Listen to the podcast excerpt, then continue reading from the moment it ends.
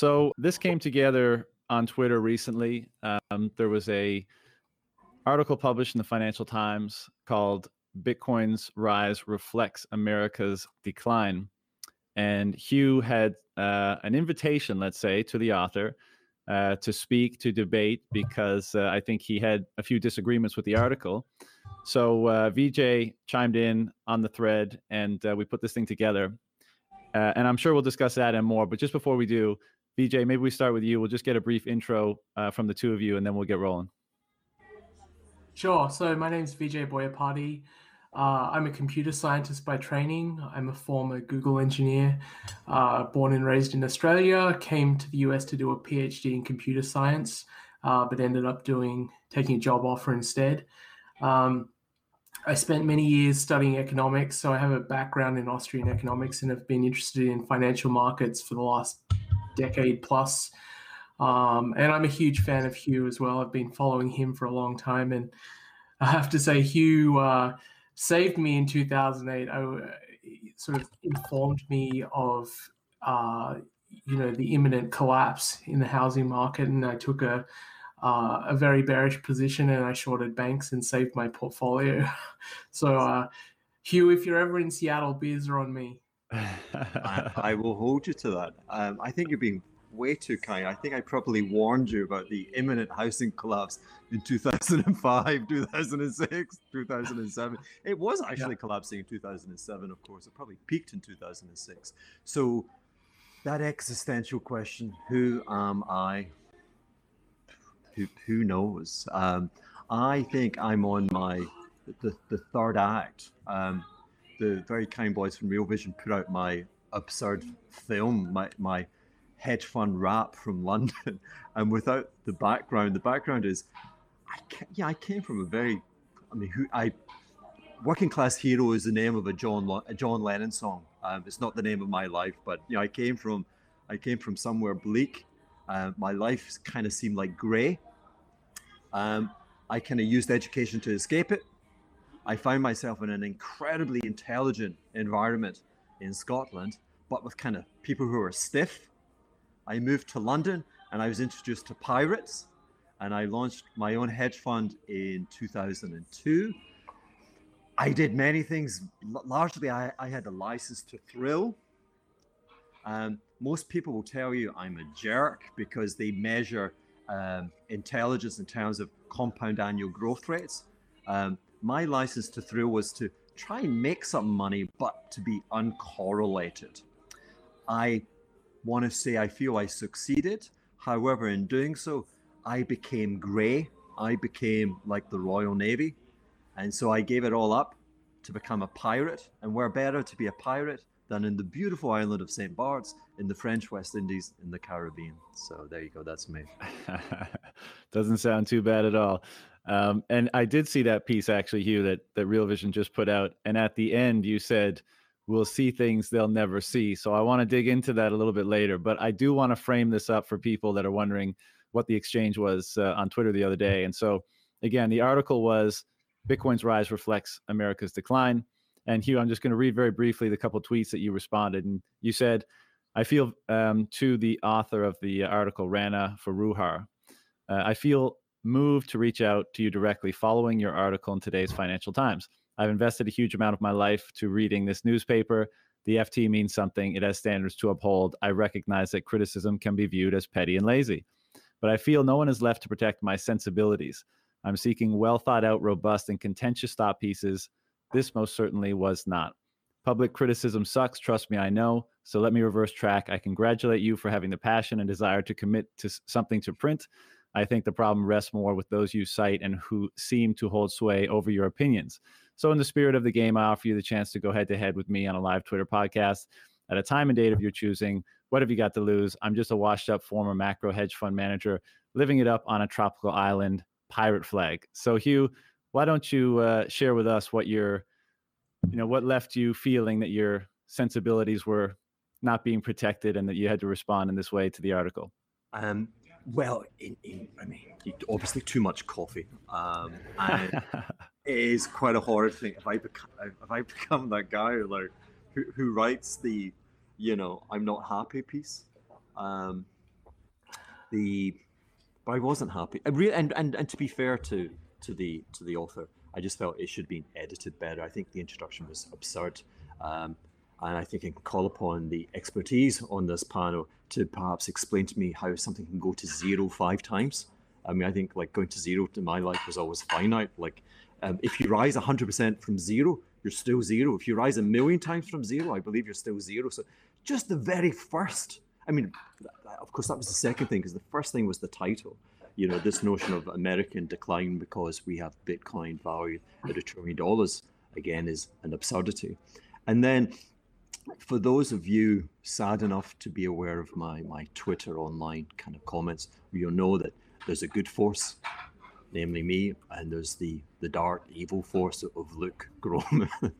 I say that I've got great respect for Luke, but uh, we're always on the different end. We're always kind of kind of almost. It's like it's a it's a it's a tragedy because really, um, we could be best friends, but somehow just kind of little details get in the way, and it's probably me, and it's probably me being cranky. So, so do you have a an issue with the premise of the article? You know, I, I know you mentioned that to some degree it's the editing and and some of the the way it was framed, but you know the the issue of Bitcoin kind of impacting or Bitcoin's rise, uh, reflecting the decline of America or different elements of the existing structure of America. Is that something that you take issue with?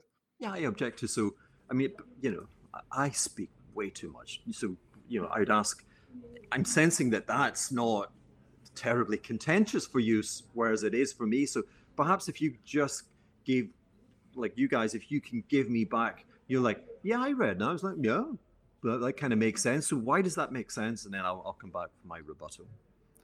VJ, do you want to respond first? So I think I completely agree with you. I mean, I, am not going to be defending that article. Uh, I would just say, if anything, the existence of Bitcoin and the ability for American citizens to choose is, is a sign of American greatness, not a sign of American decline or weakness. That if we don't trust our government, if we don't trust the monetary policy, we have an alternative and we can choose that alternative. And it's a it's a sign of you know long-standing American values that we have freedom, individual freedom, and the ability to choose. So I I completely disagree with the premise. I completely agree with you. Uh, I uh, it, it, may seem to some people that I, Hugh and I were on here to debate each other. It's absolutely not the case. I'm I'm here to to speak with someone I think is a master. So uh, I, I agree with him on this one. Well, that's no fun. Exactly. This just became worst live cast ever. Oh so, so, how about this? How about this? Um, you know, I think I think perhaps one of the most compelling uh, phrases in that article was the very final one, the last sentence, where she said, "For now, the Bitcoin boom may be best viewed as a canary in the coal mine." Um, and I, you know, I think along with what uh, VJ was saying, is it kind of depends the locus of perspective that you're considering when you ask this question. America as the Leviathan state, is Bitcoin's rise reflective of its decline?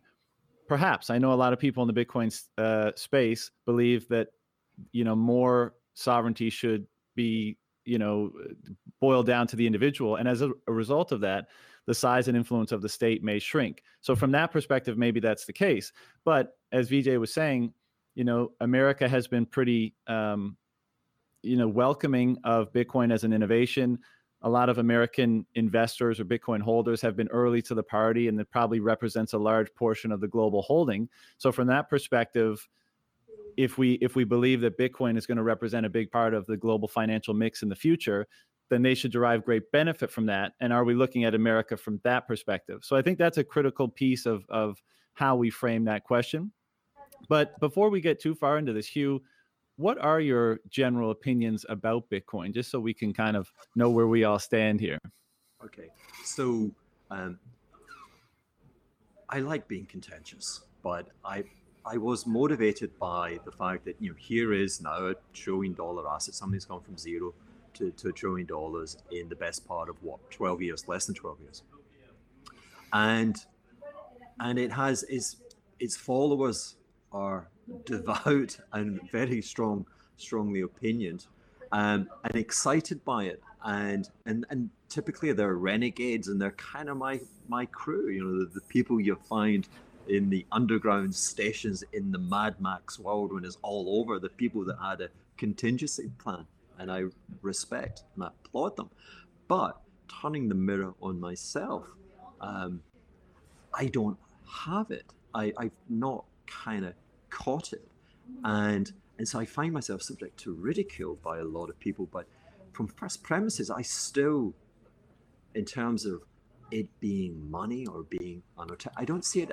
So it's an alternative asset to me, fine, um, and I've got some alternative assets, but I'm not, I'm not down on money.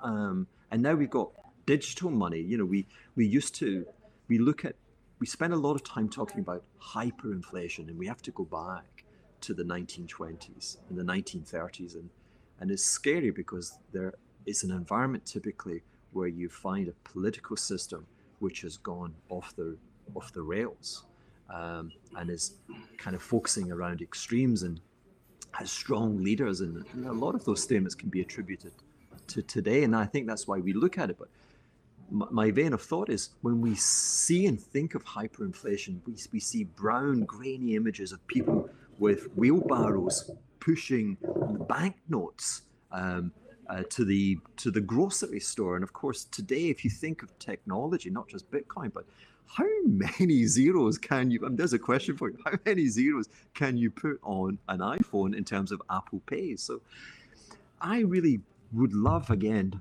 to, to be. I'd love to hear the. You know, convince me that I need it. Why? Why is it not in my? Why have I got an empty pocket? VJ?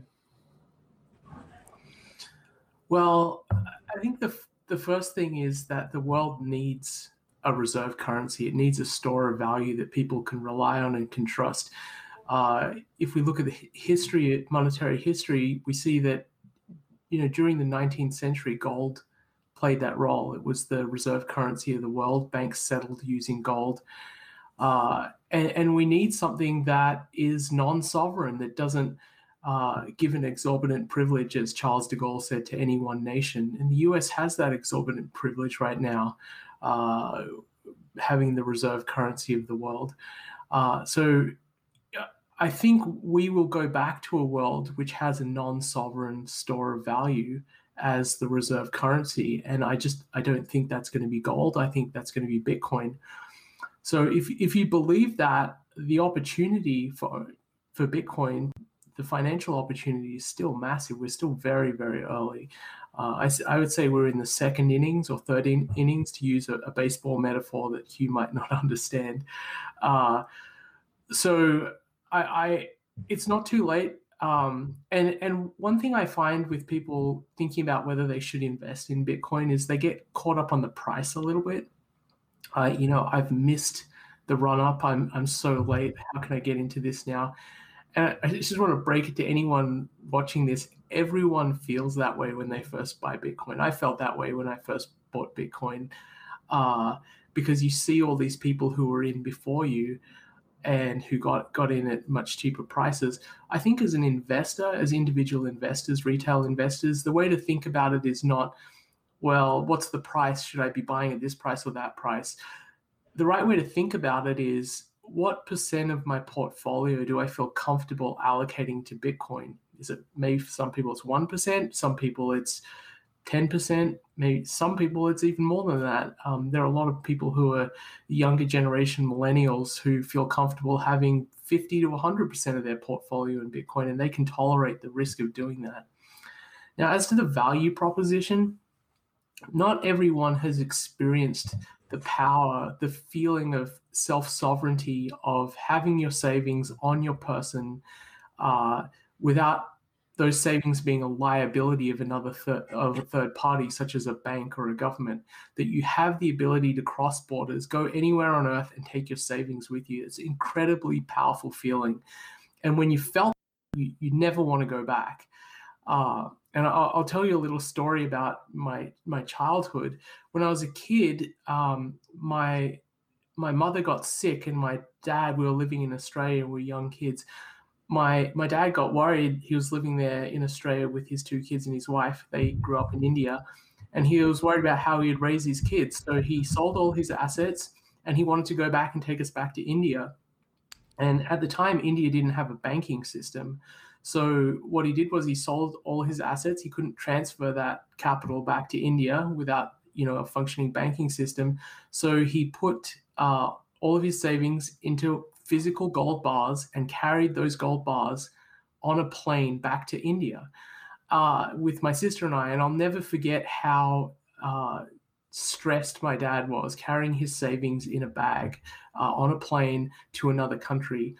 And now we have the ability to do that. Anyone has the ability to do that with Bitcoin without anyone knowing. You can you can be living in Venezuela and you can cross the border with a million dollars worth of Bitcoin and no one will ever know. That's it's an incredibly powerful thing. It brings self sovereignty to individuals, uh, and uh, it, it, gives you the ability to control your own destiny. That's that's where I see see the sort of individual motivation for wanting to own Bitcoin. Okay, so that that's that's wonderful. So now we can start. It's taken us 10, 15 minutes, but now we can we can get going. Um, to quote you, Vijay, the world needs a reserve currency, uh, and not just any reserve currency, because of course it does have one. It's called the dollar. But you you there you are, new kid on the block, um, and you're lusting kind of after an old world where we had the sovereignty of gold.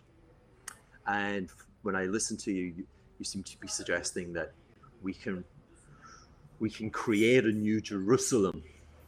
We can have a, a gold-like structure um, that that doesn't suffer from the, the weakness of gold.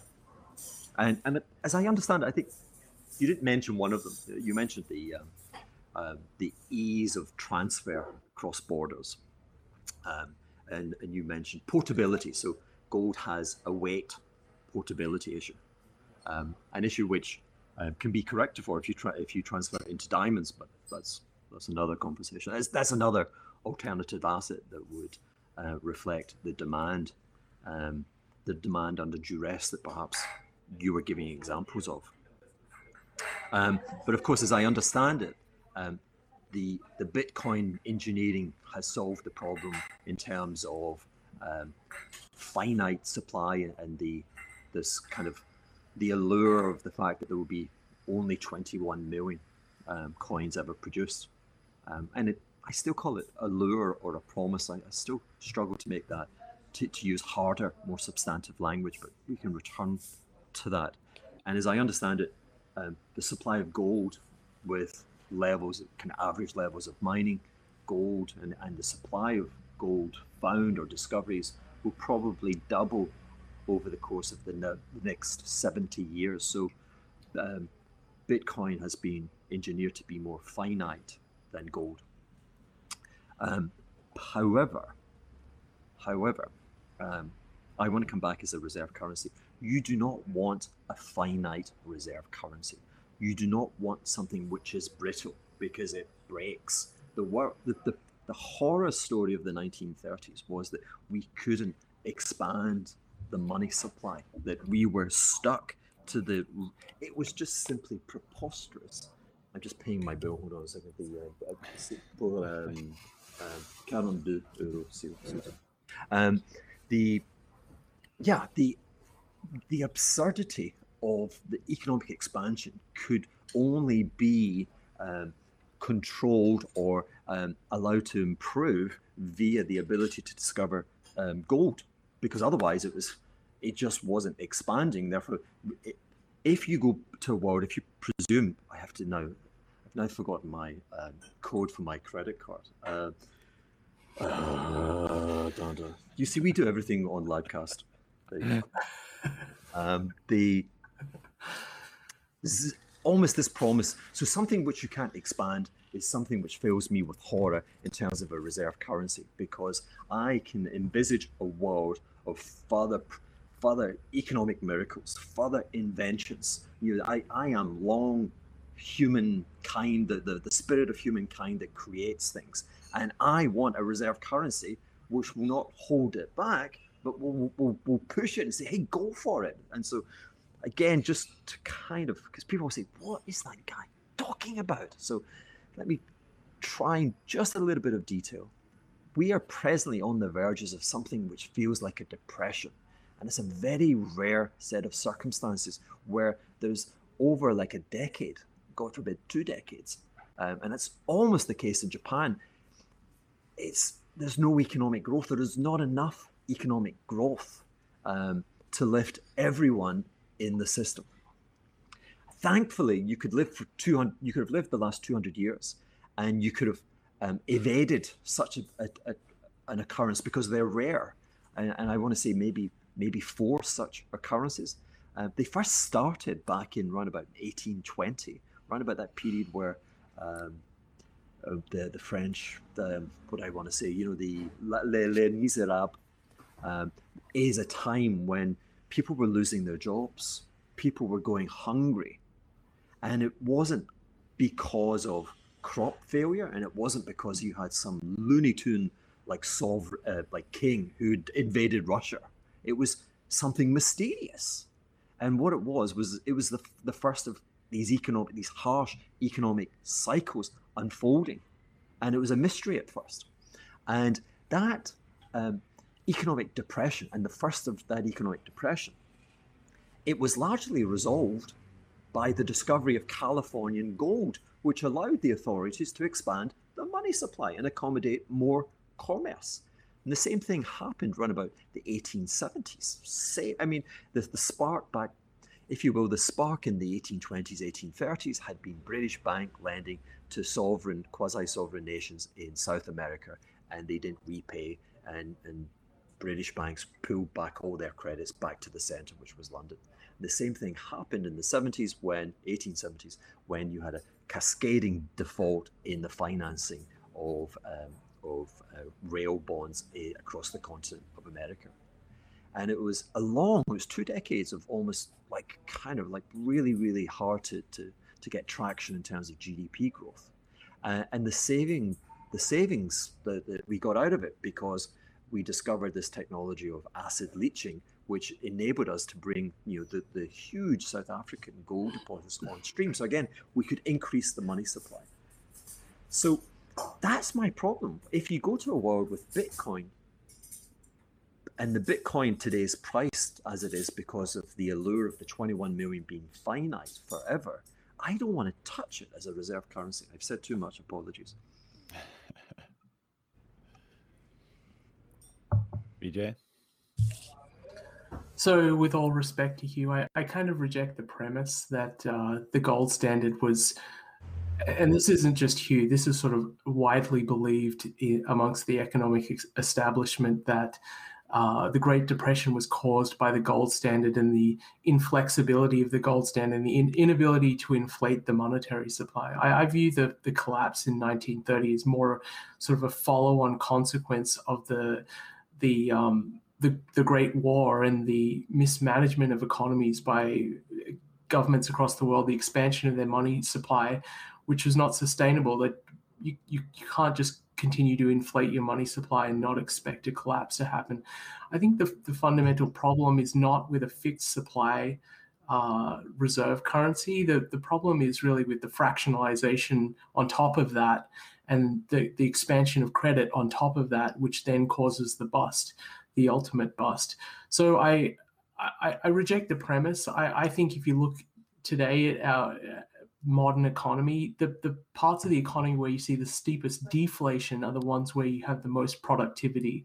It's the tech sector uh, where prices are constantly falling, where you see uh, innovation um, and uh, really Im- improvements in the quality of the, the goods that are being produced for, for, for people. It's the, the sectors where you do see inflation, where uh, inflation in prices, where the, the quality of the goods that are being produced is honestly declining steadily, like the, the quality of education in the US or the quality of the healthcare. These are areas where you see inflation and where the quality is going down. So uh, with all respect, I reject this belief that the economic establishment has pushed forward, and really, it's been it's been pushed forward since the 1930s.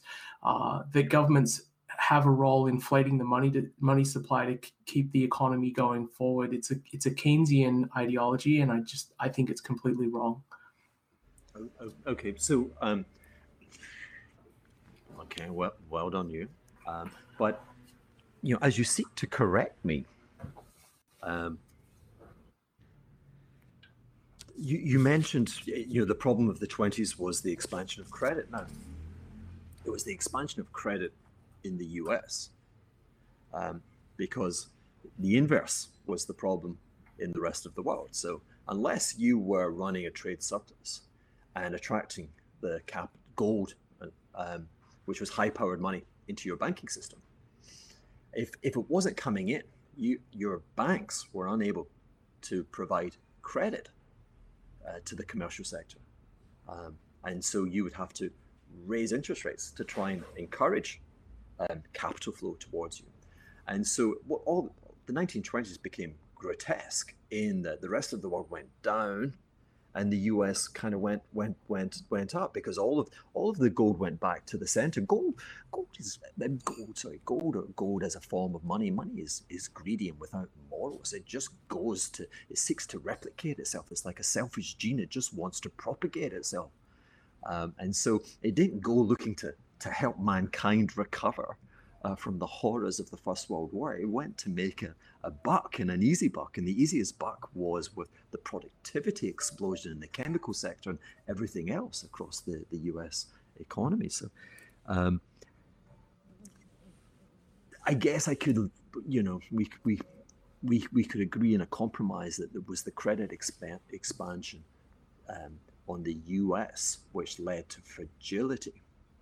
But again, I don't see. So let me push it back to you. So we we take on this brave new world, God forbid, but we have uh, Bitcoin as the principal uh, non-sovereign reserve currency of the world. I mean, and as I say that, I kind of want to just go and hang myself. But anyway, uh, so, so tell me about this brave new world and, and why it's better than than today. And you know, I'm offering you a kind of soft comparison because today seems to suck for a lot of people. So there you go. Why is that Brave New World better than?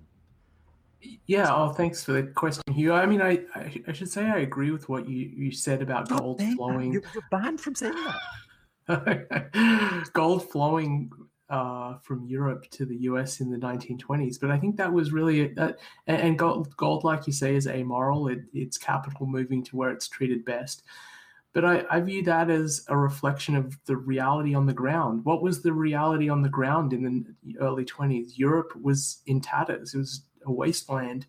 And uh, the US was untouched. So capital is definitely going to flow to the US. I, I don't view it as the, the job of the government to come in and say that we should alter reality because I don't think you can alter reality. And, and um, the the road to hell is paved with good intentions. So I, I don't think that's money's role. Um, although having said that, one of the big motivating factors for me uh, and desire to have Bitcoin as a reserve currency is just looking at the history of central banks well, why were central banks created? Why was the Bank of England created? It was to it was built to fund warfare, to provide loans to the government to provide warfare, and that's to me one of the biggest moral fa- failings of central banking is the ability to fund warfare, uh, and and to do it through inflation which is much more insidious. You can you're taxing essentially taxing the citizenry without them understanding or knowing what's happening uh, to fund the destruction of uh, capital in another country. Uh, and I'm totally morally opposed to that. Under a system which is a finite, fixed standard that cannot be inflated, governments who want to fund warfare have to fund that through taxation and they have to go directly into people's pockets and say we want to fund this and we're going to do it by taxing you uh, because they don't have they won't have the ability to to fund through a fixed supply uh, monetary base, they won't be able to inflate it. Um, so that's to me one of the moral motivations for having a, a reserve currency that can't be inflated okay. and isn't controlled by any national government. Mm.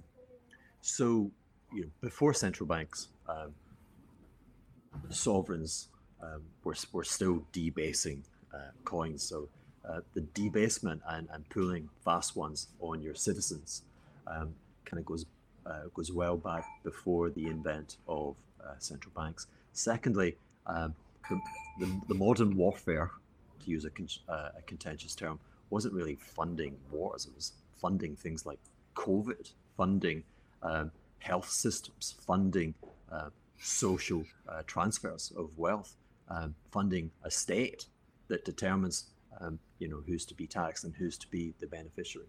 Um, so it's it's more complicated. But again, if I come back to this tiresome 1920s thing, because it's the last, it was the last time, it was the last nutty period of mankind when we had this stupid idea that putting this damn inert, heavy gold bar at the core of the system, this thing that you whose supply you just couldn't expand rapidly, you know, was a good idea. You know, it had its comeuppance in that period, I, I believe. Um, and I want to say because the the recipients of the neg the negativity of that standard. So the recipients, the countries that were not receiving the inflows of gold, had to contract. They had to impose price deflation. They had so the the route to becoming the the route to escaping poverty up until the demise of the gold standard was that you had to generate um, trade surpluses with your economic neighbors and competitors.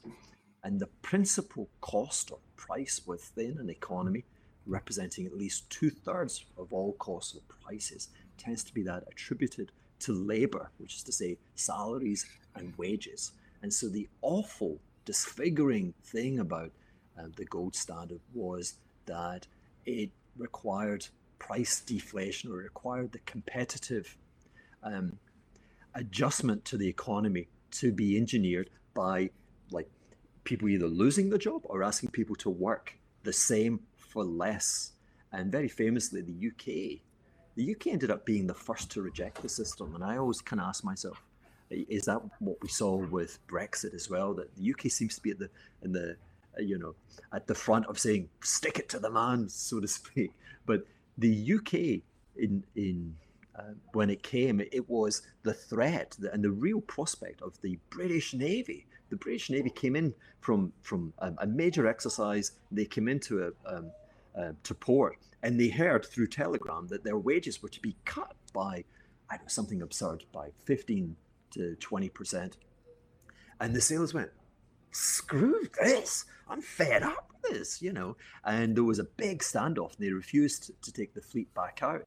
And when that reached London, because of course it was by telegram, so it wasn't email, and it took a little while, there was a big run on sterling. And that's what led to when you didn't, when, when the psychology goes against you, you don't have a system. So, not necessarily central banks. The, the problem with a finite system is you've got to go looking for adjustments in your economy with adjustments which fracture and break the social cohesion of our society and can lead us on the path to fascism. That's what I take. And I think that's why we've not been qu- quick to kind of go back to the, that, that world and adopt these fixed finite supplies as reserve currencies.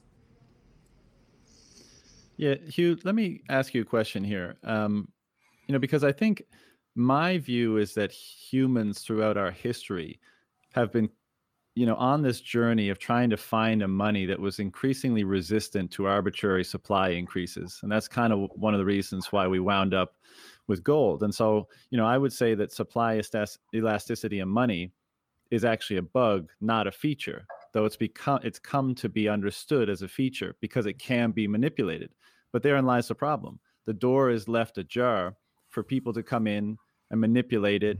And as a result of that, they can distort what I think is the primary purpose of money is to reflect the individual demand and will of the holder and how they allocate it.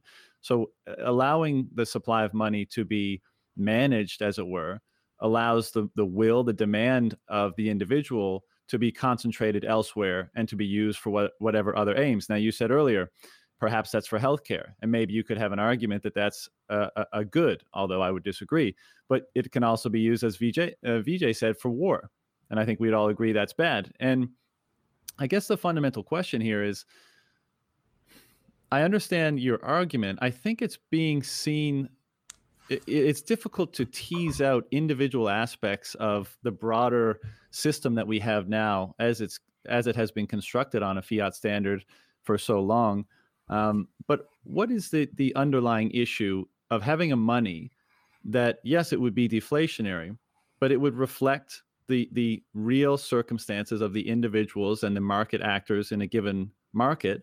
And you know should should certain things befall that market or, or those individuals it should most closely represent the truth that's occurring in that market. Why i guess the fundamental question is do you believe that it's always going to be necessary for there to be a level of control i.e. manipulation over the money that a society uses. Can we not have a completely market based and market managed money?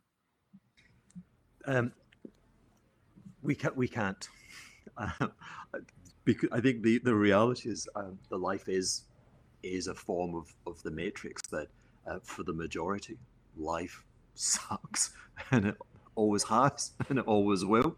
And therefore we have to create um, artificial paradises um, and, and we need the artifice of fiat money to do so that um, you know it's rather i'd rather keep um, the the broads. I'd rather keep the majority. Remember, we, we live under the tyranny of the majority, and if and, and if keeping them at bay requires, um, and believe me, I think it does require a fiat, which is to say, an infinitely expandable currency.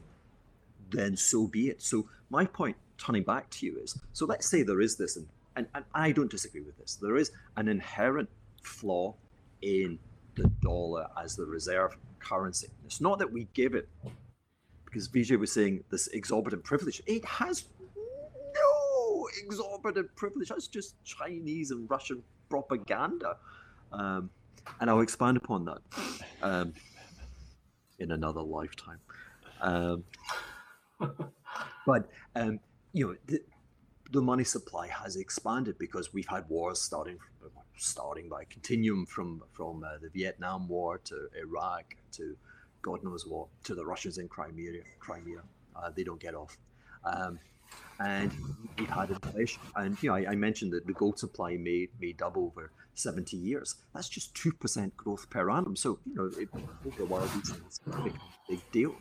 But my point is, if I'm a kind of intelligent, savvy person, I still don't see what Bitcoin. I sorry, I do see what it brings to me. Um, but it's one of many things which are available. So um, if I have been successful in generating um, capital, wealth, and lots of it, or just a little bit, but you know, it's something that's precious and I want to preserve, then the system that we have today, like I say, it's okay. Like so, if there's a great fear that we're going to have hyperinflation, if I look, let me just talk personally. I'm I'm on this tiny little island it's one of like five locations in the world that the really, really, really rich people want to be. They want to be here because it's wonderful, right? Um, and it's like a Bitcoin mine. They're not making another island like this, right? What's here is here. The house that I built 2012, the planning permission has got stricter and stricter. You'd never be able to build that. So it's almost like a reverse engineering. The supply is getting tighter and tighter. What's more, I can borrow money from banks at the wrong price. I can fix it for 20 years. And effectively, I can uh, create a transfer of wealth from the shareholders of that bank to me. And I can buy gold. I can put my money in the stock market. I could buy variance swaps. I could go out there and I could buy a 50,000 call option on, on the S&P over the next 20 years. And if and the price of that, the price of that call option will be wrong. It'll be way, way, way too cheap. And if it ever strikes, the US government will guarantee it because I bought it on an exchange. So, why do I want to change the system? VJ?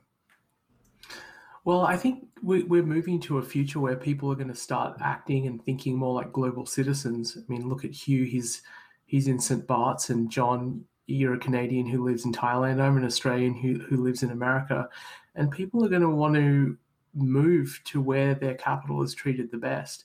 And Hugh mentioned, you know, some assets and using call options, but which of these assets is not a liability of some third party that you have to trust?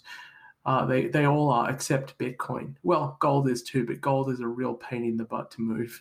And if you want to if you want to take your capital to another place, and I think in the future people are going to think like this. Well, I, I don't like being in the U.S. anymore. I'm going to move somewhere else.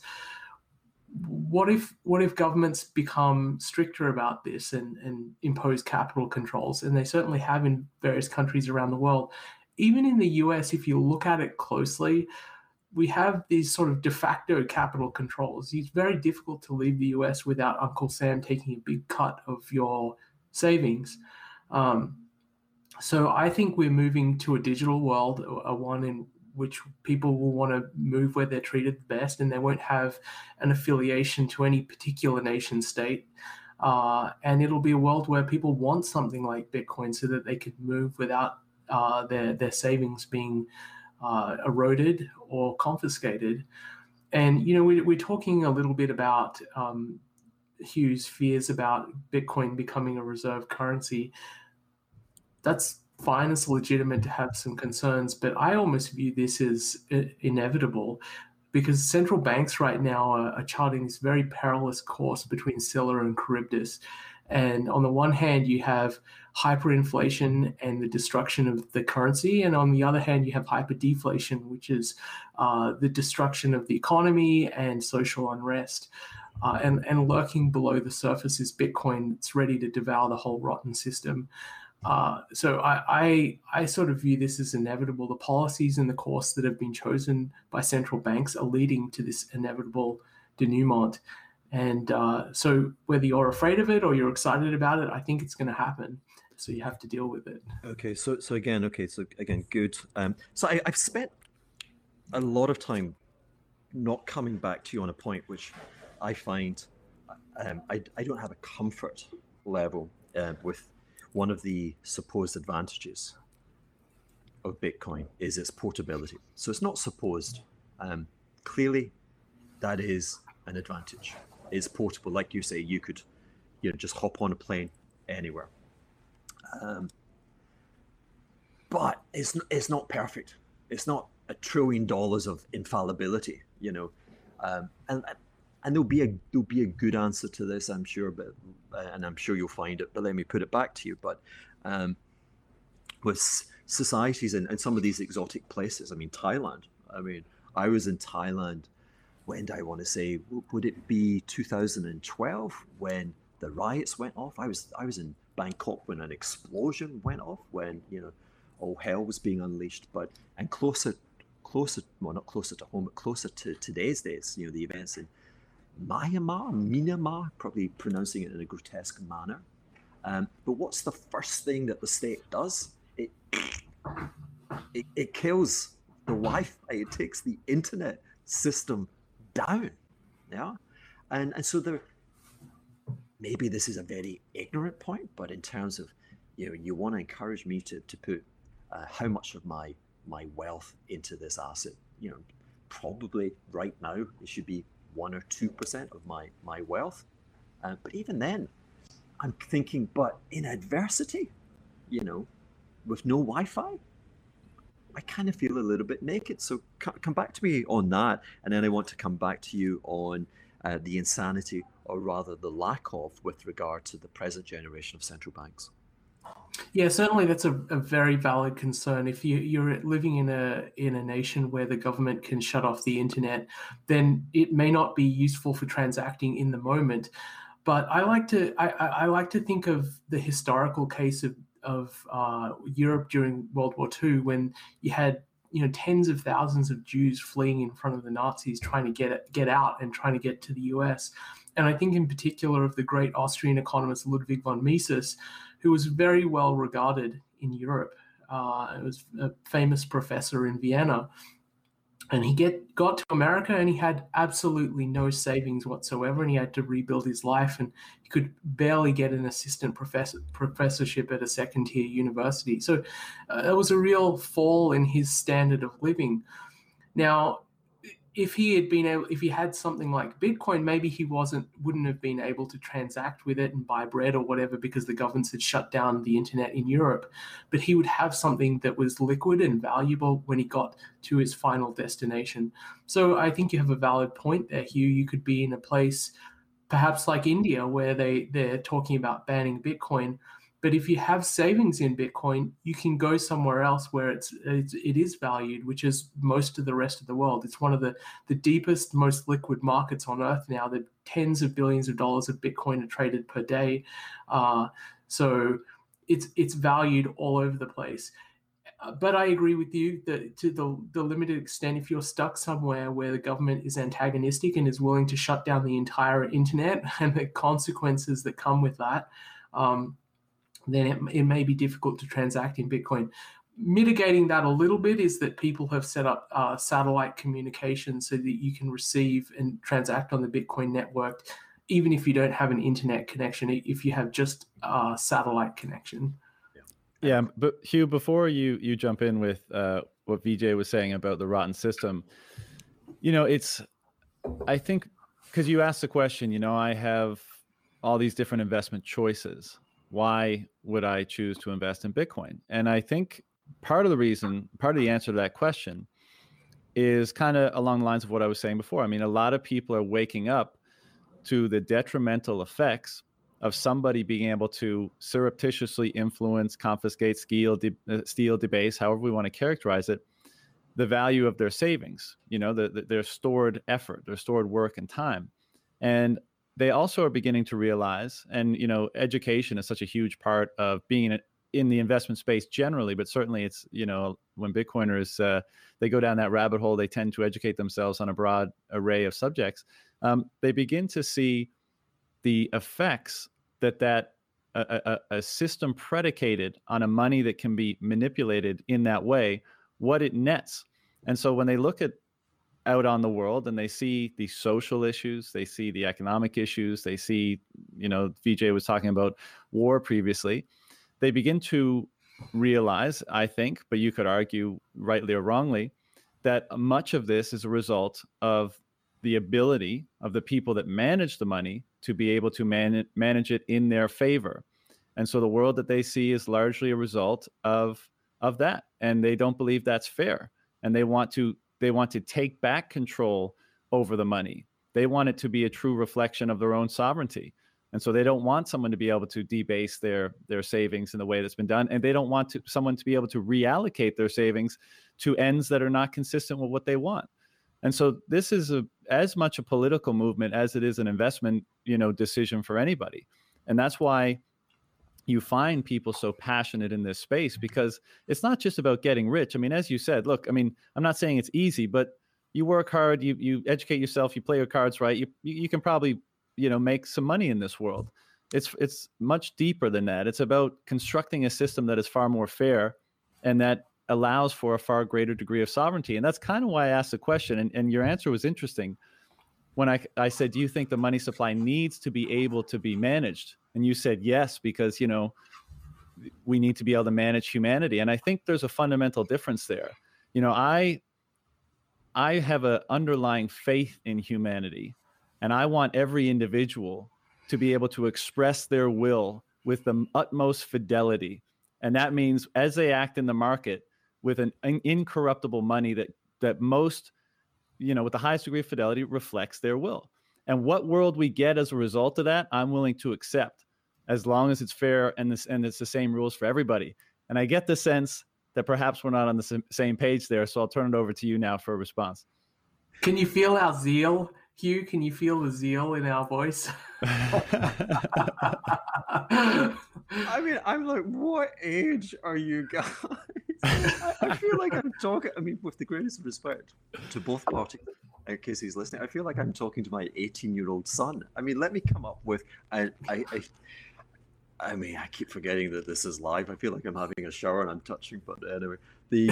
Um, so let me let me go go public. I voted for the Socialist Labour Party the, the first election I was able to participate in in the United Kingdom. I was in Scotland at university. I must have been 17 or 18, I'm not quite sure. Um, I was a socialist. Stick it to the man. I wanted all of our decisions to be noble. I wanted us all to join hands and sing Kumagumi, whatever, you know. Um, now, I'm older and perhaps less wise, but certainly I gave that. I gave that nonsense up a long time ago. But I, you, and do you know? But do you know what? Because in the aftertake, I had a 20 minute uh, live cast with Raoul Pal from Real Vision, and and we were talking afterwards. And it's always the best things are always afterwards or before. Um, but his forthcoming um, macro paper that he writes, um, the bugger, he's going to start talking about what is my favorite investment, and you're going to love it. And I don't really think I can mention it just now, but it actually it.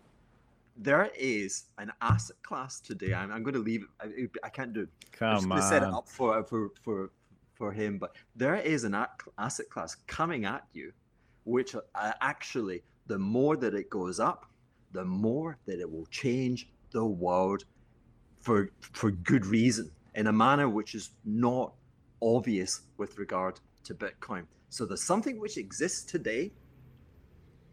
It's hard to buy. The futures are really hard to buy. I mean, as a person, personally, you've got to put up about forty thousand of, of margin for it.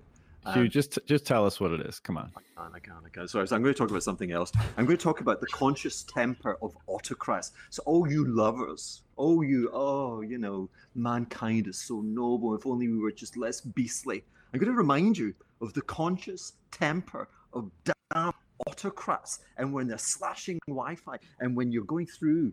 Um, when you're going through customs uh, trying to get out of Nazi Germany to get into the US, the modern equivalent, whatever that is, and they they hose you down for your what would you call it? Is it a closed wallet when you've you've taken your coins offline and you've you've saved them on your on your USB stick? Is that a closed wallet?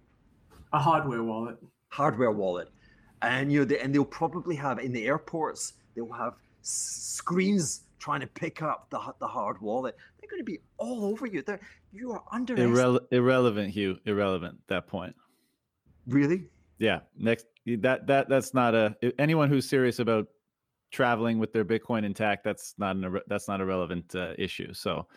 Next, well, next critique. The the autocrats, I tell you, well, okay. So the autocrats. So I tell you the problem with the reserve currency. The problem with that is again some autocrat, uh, someone with without a benign influence, will buy.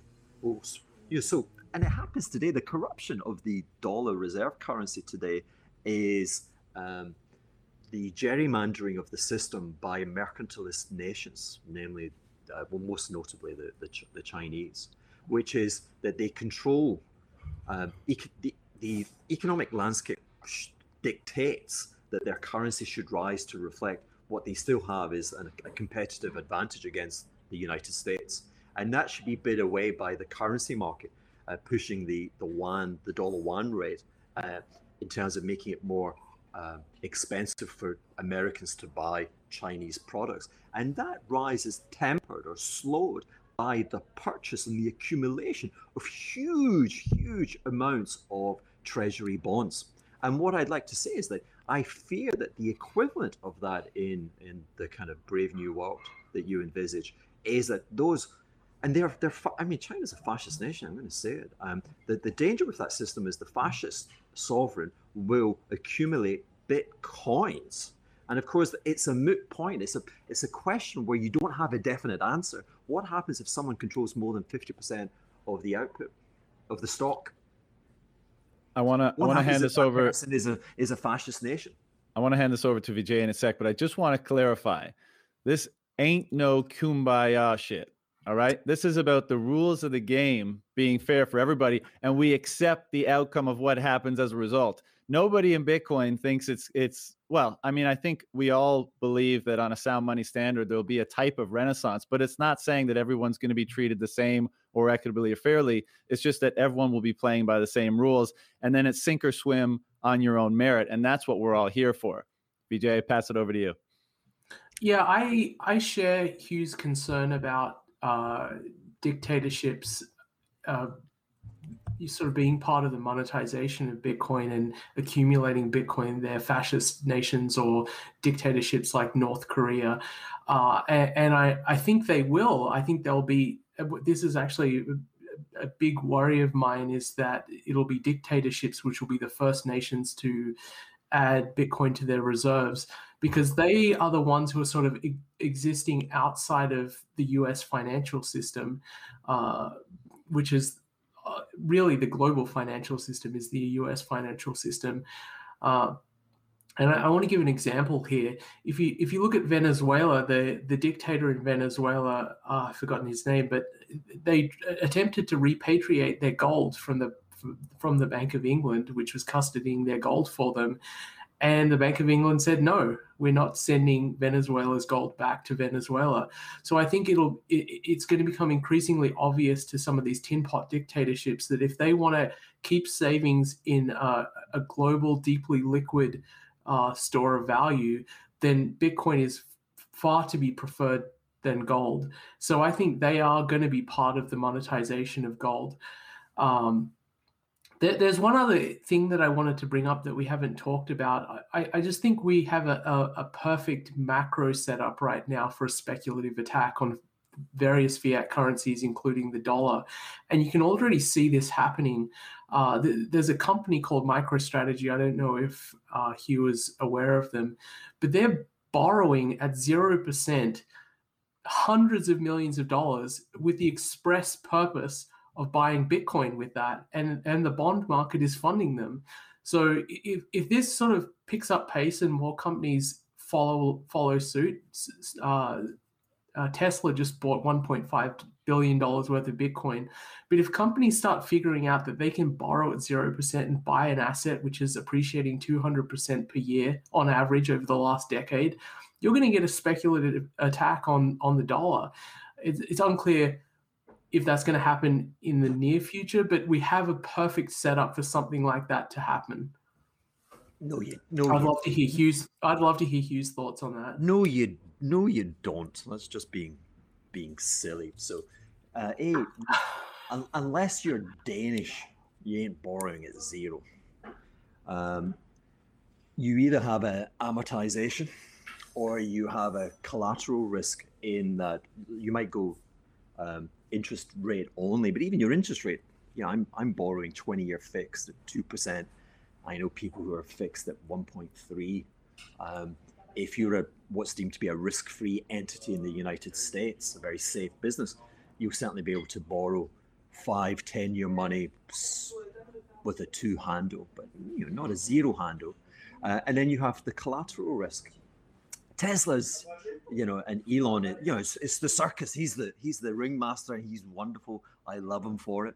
Um, but that's not real world. You know, it's not real world where a corporate treasurer is going to have a billion dollars in something where I would attribute a very high probability that um, Bitcoin could have a 50% drawdown in the next 18 months with, without it negating um, the merits of the system. It's just the nature of markets. I mean, how many times has Tesla had a 50% drawdown? How many times did we see 35% plus drawdowns in that great arc where the uh, Nasdaq went to, went to 5,000? In the last three years, stocks which probably went up tenfold periodically dropped between 35 and 60% to shake you out. So Bitcoin, I don't think will be any different. So the the, the thing about Bitcoin is is very hard to create it's very hard to create the reflexivity that people talk about, where people are compelled to buy just because it's going up, because that really lends itself to the the dumb world of these passive investors in equities, where you know, I, again, I get no issue. I've never been short Tesla. I, you know, it, it's fantastic fun to watch from the sidelines, which is where I am. Um, but it went up what eight, tenfold last year. I mean, some absurd. I say it's an absurd notion because you would have thought that the sum of all of our knowledge at the beginning of the previous year would have been reflected in the price, and yet somehow it wasn't.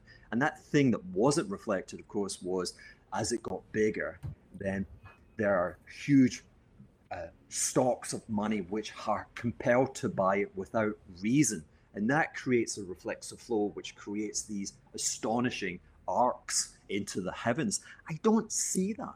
I don't see that with Bitcoin. But what I do see, and what I want to come back with a question to you guys, is what I see is a kind of robbing Peter to, to pay Paul, in that of late, the relationship has has turned around within the alternative sphere, whereby it seems that the, the rise and rise of Bitcoin is it's not being fueled, um, but there's definitely a casualty, which is gold, and gold is has the, the correlation is just blown. And and the question I have is, if you look at the Bitcoin to gold um, uh, ratio, it kind of traded stably around about five times, and then blew out to 17 and now it's like heading to to 30 has anyone thought about where you know where where that should trade and and what what that's telling us?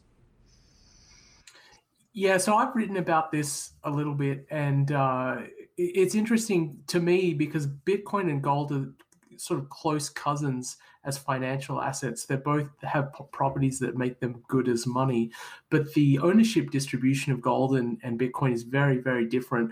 If you look at the ownership distribution of gold, it's one, largely central banks, which hold bars of gold in their vaults. Number two is people own owning gold jewelry, and there's a lot of this in India and the Middle East. And number three, you know, the family offices around the world which own some allocation to gold as as an investment. Um, uh, whereas Bitcoin, if you look at the ownership distribution, it's largely people who are much younger, uh, people who are technologically savvy, millennials, uh, and um, computer scientists, uh, people who got in early hold, still hold a large fraction of the Bitcoin. Uh, so the ownership distribution is very, very different. Um, but I think in this cycle, we are already starting to see demand for these are both non sovereign stores of value. We're seeing demand shifting from gold over to Bitcoin. And you would expect in this environment, gold would be doing amazing, neg- you know, negative interest rates across the globe. This is the perfect macro setup for gold. But gold really has stalled. It's it's just stuck and and and I think that's because we're starting to see demand, especially from family offices, shifting over to Bitcoin. And you you'll hear stories of family offices who are starting to increase their allocation to Bitcoin, probably at the expense of gold, because they sort of sit in the same category. Uh, so you talked about this correlation breaking. That's where I think that's happening we're probably not going to see demand from the other two sources for gold, sources of demand for gold, shift over to Bitcoin yet, or at least for a long time. Central banks and the jewelry demand's obviously not going to shift over. Uh, but family offices and the investment demand for gold, I think, is going to shift to Bitcoin during this market cycle. Yeah, my my take on it. Well, two. I want to give my take on gold, but I, I do want to say that I don't think we can leave out the um, the conversation about governments and and basically authoritarian governments and Bitcoin. And I think both the points you made um, are accurate, but without stating that right now with fiat currency, they get to siphon off the productive capacity and wealth of their population in perpetuity to fund whatever you know evil they they get up to. Whereas with Bitcoin, sure, I mean they have a printing press in the basement right now. Why would you not accumulate you know the hardest money we've ever seen that seems to be emerging on the world and do with it as you will in the future? But I would rather take the latter than the former because one is an advantage that diminishes over time, and one is one that's held in perpetuity. But in terms of the gold um, question, uh, and I know that this w- may upset the gold bugs, and uh, we we shall see how it plays out. But I think Hugh, you're right in that we're starting to see a divergence, and I even think you know, of course, around 2007, 2008, all the gold bugs came out of the woodwork and they said, "This is our time, baby." You know, all this QE, all everything that was going on. This is when gold steps in to save the world. And after a, a short bump, right after the the financial crisis, you know, we're basically at, at, where gold was in in what 2011 or something like that. And so over the last 10 years, and all the money printing and all the debt and everything, we we haven't seen much action in gold. And uh, what I think is going to happen as you know, when cars emerged, horses were 5,000, 10,000 years the, the mode of transportation. Uh, and then they weren't after a very short coexistence. And, um, you know, uh, Blockbu- Blockbuster and Netflix, same thing, a, a, very short coexistence. And then all the, all the capital, all the interest, all the, all the consumers went to the the the upgrade, the better version of what they were trying to do. With horses, there it was about transportation, and the cars. Once the infrastructure of roads, et cetera, was built out, they could do that better, and so people shifted to that. And as much as gold has been around for five thousand, you know, fill in the blank number of years, uh, I think we're seeing it on its last legs. I think that started at the end of the financial crisis. The last decade should have been very robust for gold. Now I know we had robust equity markets as well, and that would that would temper it but I still think there should have been a little bit more generalized demand for gold. And I think what we're seeing right now is the, the brief period of coexistence where people that want to store value in an immutable, non sovereign asset over time uh, are, are increasingly going toward Bitcoin, not least because there's so much less friction in doing so. I mean, I could pick up my phone right now and and buy Bitcoin. With gold, it's very difficult to acquire. You've got to custody it. It's difficult to sell it, and all that kind of stuff. So as as much of an affront to the gold bugs as this may see may sound, I think we see gold largely demonetized as a monetary metal over the next 20 years, and it assume its rightful place as an industrial metal. And uh, Hugh, I'll, I'll pass it over to you now. Could, could we just have a moment of silence for Peter Schiff and, and, the, and the suffering that he must be enduring right now? Everyone in the chat as well, just take a moment this no, is a tough time for him. It's only going to get worse. It's only going to get worse. He should suffer. I agree. he has done more to destroy the image of the financial, the community that wants to talk sensible, cool things, and then you get. have He's been on Joe Rogan. I mean, that's just all wrong. It, all it wrong. Is. It really is. Anyway, good luck to him. And, he, you know, he's one of those morons that goes to Puerto Rico to, to pay no tax. Jesus, you know, like Puerto Rico. I mean, great people, but you never. You, the fact that you choose to live there to cut your taxes, good. I mean, just another another planet. But back to the. I, um, I asked. I was on a clubhouse with Peter Schiff a couple nights ago, and he he was they were hosting him, and I, and I was called up to the stage and asked him the question what would it take for you to treat the person you're speaking to as though they might know something that you don't and he said yeah but what what do they know that i don't so um, let's let's move swiftly yes, let's, on let's move on. Back to on to you hugh. back no back to to the cub scout leader. Your your noble oblige oblige nobleness for mankind. Uh, I mean, so let, I mean, given we're on, uh, given we're being silly, uh, let let me put a silly question to you: um, Is you know one of these despicable fascist nations um, being able to accumulate a lot of Bitcoin and therefore creating, if you will, a robustness with regard to its financing, such that it wouldn't be subject to the the hectoring and the explicit manipulation of of do-good sovereigns like the US. Is that the equivalent of allowing Iran to have nuclear weapons? It's a good. I think that's a great question because I think what's going to happen, at least if you buy into my belief that Bitcoin is going to become a global reserve currency, is some nations are going to leapfrog other nations in their financial position. Uh, if you believe that Bitcoin is going to be monetized and you're a nation state such as North Korea and you accumulate a large amount of Bitcoin, your financial position is going to leapfrog you a, a, ahead of a whole bunch of countries which are much more civilized than you, uh, have much better governments than you, and much less oppressive than you. So that's a concern for me. Uh, but like you say, money in a, in a sense is amoral. People's capital and their savings is going to flow to the money that uh, where their savings is treated best, and I think that's Bitcoin.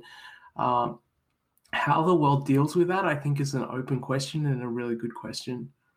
So then, back back to the, the more kind of um, the, the more relevant and serious, and issue with regard to the what has been the dominance of gold as a reserve currency, and you know, we, we're talking about it being I'm saying 13 trillion dollars. Is it 13? Is it 10? But it's you know, it's it's several apples in terms of apples was the first trillion dollar company, uh, and it was the sec. It was the first two trillion dollar company. I think Apple today is about two 2.3 trillion dollars, and, and gold is at least five apples. I like to use the Newtonian measurement system of calibrating the size of markets.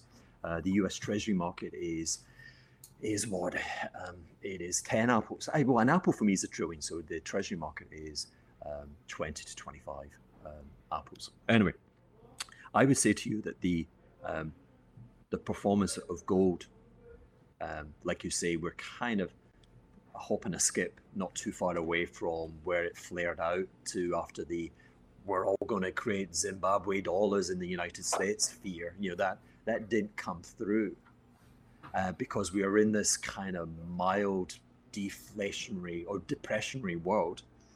Um, and so gold hasn't worked because all of the points you made earlier about central banks, about these crazy central banks, and indeed, if we return to the, the premise where we started, where we started off with this conversation was me getting so angry about the notion that the rise of, of Bitcoin was very much a reflection of the the rise of Bitcoin was a reflection of the demise of, of the US. And it's this notion that the central banks are printing all this money and, and the world's gone crazy and it's gone crazy on their watch. And it doesn't wash. The performance of gold is telling you it doesn't wash. They've actually they failed. They're failed in their principal mandate, which is to create inflation, and not a lot of inflation. They failed to register, on average, two percent inflation. I mean, the, the Japanese government for 20 years has taken spending from like zero to 2.6 2.8 times the size of its economy and it's just it's, it owns everything almost owns the entire stock market it owns the entire bond market and it has failed to generate inflation. And likewise we've had you know the biggest con in the world is quantitative easing. It's not printing money all right? And so gold is reflecting that lie. So i would say to you the principle there the principal allures of, of Bitcoin are clearly the I like that phrase of personal sovereignty. I like that you know you're you're in control, um, but people, I want to say, are bidding it higher and higher because of the the allure of 21 million finite supply in a world where we're being brainwashed that the public bureaucrats are, have gone crazy and it's Weimar. To date, that is not true, and and and I whilst I think Treasury bond yields. Let me give you a prediction. I think Treasury, U.S. Treasury bond yields will probably go to 2.2, 2.3, maybe 2.5 percent, and I think they'll that will cause immense. I don't think it will crack markets, certainly not initially, but I think it will cause lots of people who understand the deflationary world. It will cause them to sell, um, and it's going to go there because of this. We're having we're going to have this mother of all mini. It would be it's just the wrong word to call it mini. We're going to have a boom being released from just the. We've had a war, we've had a social war the last two years, and it's going to be resolved hopefully very soon. And people are going to party like it's 1919, not 99, but when we came, when we survived the, the Spanish flu. Um, you know, I wrote about uranium and you know, uh, I would be buying uranium before Bitcoin today, not uranium, but uranium mining stocks. But that's just where we are um, in terms of the progression of, of, of bull markets. Um, and one of the absurdities of, of uranium is that the largest mine in the world, 40%, 40% of production is closed. Partly that's strategic, the, the price didn't merit mining, and partly it's because of COVID, you know, so that there's price explosions, and I think treasuries are going to pick up the wrong price. But so if I'm right, and the next 10 years prove to be a rerun of the last, and and central banks, for all their talk of, "Wait, we're printing money, you know, we're, we're printing, we're printing," if that fails or if it translates again into just a big lie, don't you get worried about um, Bitcoin being a little bit elevated? Bitcoin and gold and all other alternative assets being caught out and being elevated. I agree with you that quantitative easing is not per se inflationary. I mean, when they so when the Federal Reserve increased reserves in the banking system, that's not inflationary unless, unless the banks lend that out. But I, I think what's what we've seen over the last year is something which is much more akin to a helicopter drop, as Ben Bernanke called it, with the COVID stimulus. This is money that's get, getting put in the pockets of consumers and being spent. And if you look at the sort of day trading culture that's arisen in the US with people having accounts on Robinhood, uh, there are people who are receiving these two thousand dollars stimulus checks and just throwing it straight into Bitcoin or Tesla. Uh, this is definitely different to the quantitative easing of 2008. This policy is much more inflationary. These stimulus checks that are being injected into the economy. Uh, so while I, I agree with you that the, the the policy that's been pursued over the last few decades, especially in places like Japan, is not necessarily inflationary. I think we've we've entered a new era. But the I also, yeah. I, I'll just chime in on that for a second. I think um, the inflation issue is definitely part of the reason we've seen this jump into Bitcoin. And and Hugh, I'm willing to concede that if that seems to be more tempered, then maybe we'll see outflows or maybe it'll calm down a bit. But I think one, you know, more it's not that people think, especially these Robinhood investors, it's not that they necessarily think that their money is going to be worthless tomorrow. One, it's, you know, and we didn't really talk about this yet, but one of the outcomes, one of the results of central banking and fiat currency is uh, what I think is a dramatic, uh, ever widening inequality between the haves and the have nots. And I think a lot of people are starting to feel this, even if they don't consciously recognize all the different mechanics of it. Um, and the idea of having a self sovereign, immutable, non manipulatable, non inflationary currency uh, is is is appealing to them because they re- they see home prices with a lot more than just 2% a year inflation and they see the cost of education with a lot more than just 2% inflation i mean the, the, there's a lot of inflation out there uh, if you care to look and not trust you know the feds or the, or the government's numbers on that. And i think people have been feeling that for a long time. And i think they're starting to desire something that has the attributes that bitcoin has. So yes there's i think there's more exuberant demand right now because of this helicopter money because of this all this perceived money printing that's going on. But I think the broader narrative outside of this year that's been going on for 12 years is that people realize that the system is unfair and that in certain ways it's broken. And they are opting into a system that they believe is more fair. And to that extent, and I know not everyone treats it that way. There's still a ton of money held on uh, Bitcoin held on exchanges, and a lot of people don't take custody and all this kind of stuff. So I think we will see a lot of that volatility we've seen over the past 12 years as a result of that. But there's a cohort of people, you know, kind of holding the line, holding the floor, that are doing this consciously because they're casting a vote for a fairer system, one that cannot be manipulated and one they believe is going to net a better outcome than the vast inequality that we see today. So it, it's an inflation play for sure. And, and as VJ mentioned, the corporates that are now putting it on their balance sheet, I mean, we can only take them at their word. Michael Saylor has said, you know, he looked at his 500 million in cash and said, it's a melting ice cube because he believes the real inflation rate is, is far higher than 2%. So he wanted to find a way to protect it. But I've talked to Michael, I've seen a lot of his stuff. I suspect it's more than just an, or I know it's more than just an inflation play now. He sees this as the fundamental underpinning of a future financial system and a future global economy, and he's staking his territory early. And that's what, and he's become very vocal about his, uh, you know, the way he sees it. So it's definitely many factors involved, but it's, I wouldn't say it's a pure, inflation play. And that's why I, I don't think if inflation doesn't rip like we expect it to, now I think if we get the boom that you articulated, we'll probably see a lot more velocity of money and therefore a lot more inflation. But let's just say it doesn't take off like all the doomsayers are saying. I don't think that is all that detrimental to Bitcoin or Bitcoin's price or growth or adoption. And I just want to echo that quickly before you get in, Hugh. I, I feel like this sense of inequity is, is strongest amongst young people, it's the, the millennial generation, uh, who who senses, and rightly so, they're going to be the first generation who don't have a higher standard of living than their parents, and uh, that they're seeing these assets race away from them. They can't afford to buy a house. The stock market is really expensive. All of these things and they're, they're you know saddled with educational debt these things are, are running away from them and they don't they don't feel like they have control and one of the ways that they can get control is get into an asset which is is growing as quickly as bitcoin is and where they have an advantage where they understand it and and their parents generation is going to be the laggards uh, in terms of uh, uh, final adoption yeah. well I, I think we should be very conscious of of the extravagant use of our time and, and people listening in. Um, I will yeah. try and be be short because um, I think that this seems to be. The, we'll shut it down in ten if that works for you guys. Having listened yeah. to you, the, the thing that comes back all the time is this uh, it, this noblesse oblige. Let, let's let's do good. Let's make the system fairer.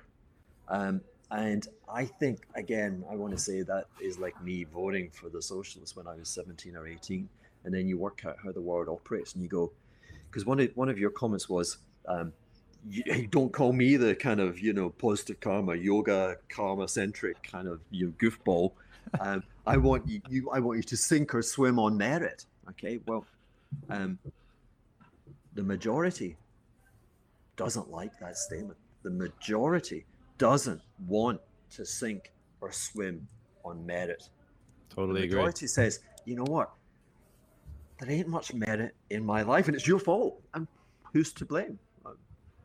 And and if I want you to do something about it, you know, I want you to take this this currency and print it and give me a healthcare system. Yeah, I want you to give me social transfers, and whatever I want you to give me good infrastructure. I mean, and please give us good infrastructure. The list is, if not endless, it, it is long, and that's what our millennials or 17 year olds, I think, just now are ignoring because that's denied you, right? So you're creating a system which will break. You're creating a system where people are adopting and saying, we're going to be we're going to be brothers together and we're going to do good and then you're going to do and, and the people who've got bitcoin and feel kind of rich and lived in a kind of gated community going yeah sink or swim motherfucker you know and the guys outside the gated community are like i'm coming after you Okay, so be careful with this noble ambition. I mean, it's back to the system we have. You know what?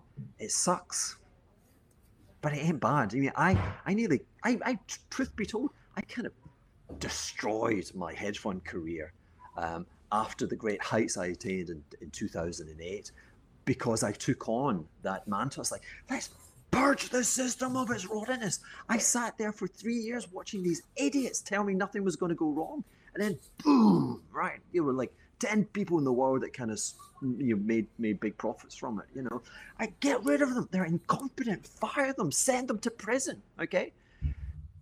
I was a hedge fund manager. What the dickens was I talking about? So the markets had corrected enormously. There was going to be a response. I should have been buying, buying, buying, and I wasn't. Poor on me. Really, really bad decision. And looking back on it now, you know what? If the cost of not having 25% adult unemployment in our towns and cities uh, across Europe and the United States, if the cost of that was we had to put up with these grotesque bankers.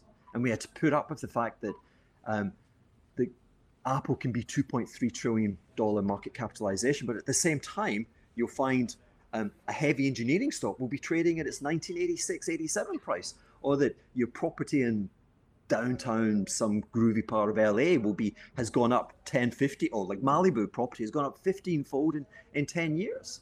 But you know what? There'll be another part of the community where the prices haven't moved in 25 years. So the most contentious thing you can say and it's going to be i think my last offering for this is whilst the system kind of sucks i'd rather have a system that sucks than a system that just breaks into chaos. VJ, final comments? I think Bitcoin's inevitable, and uh, some people will not like it. C- certainly, the establishment banking system is not going to like it. You can continue to prop up the system, like you can continue to to prevent a heroin addict going into withdrawal by giving them little bits of heroin over and over again. But eventually, if you want them to survive, they have to go into withdrawal. And uh, I think we need a new financial system, one that's much fairer. Uh, and I think, uh, you know, unlike screaming it at talk show hosts or bankers or whatever it is, we have a chance now. We have an asset which allows people to be sovereign over their own savings. And you don't need to scream at anyone. You don't need to say, we need to put the bankers in jail. Just buy Bitcoin. It's much simpler. Yeah, I uh, I would echo that sentiment. Obviously, of course, I would. But I just think I, you know, I felt a lot of those sentiments. Hugh, I wasn't a hedge fund manager, but I felt those sentiments as many people did, and they were saying, you know, fuck those guys. They they fucked the system again, and we we were the you know, uh, what, what is it? Socialism for the rich, and you know, uh, we all have to foot the bill or whatever that saying is, and we couldn't do anything about it. And Bitcoin has come along, and it's a it's a solution where you don't have to convince anybody. You don't have to rage into the night. You don't have to because that never works. That's never sustainable. You actually have a way to opt out now and protect your savings and uh, use them for whatever purposes you like, and not have someone siphon them off, siphon them off, and use them for their purposes. And look, transition quite likely could be difficult.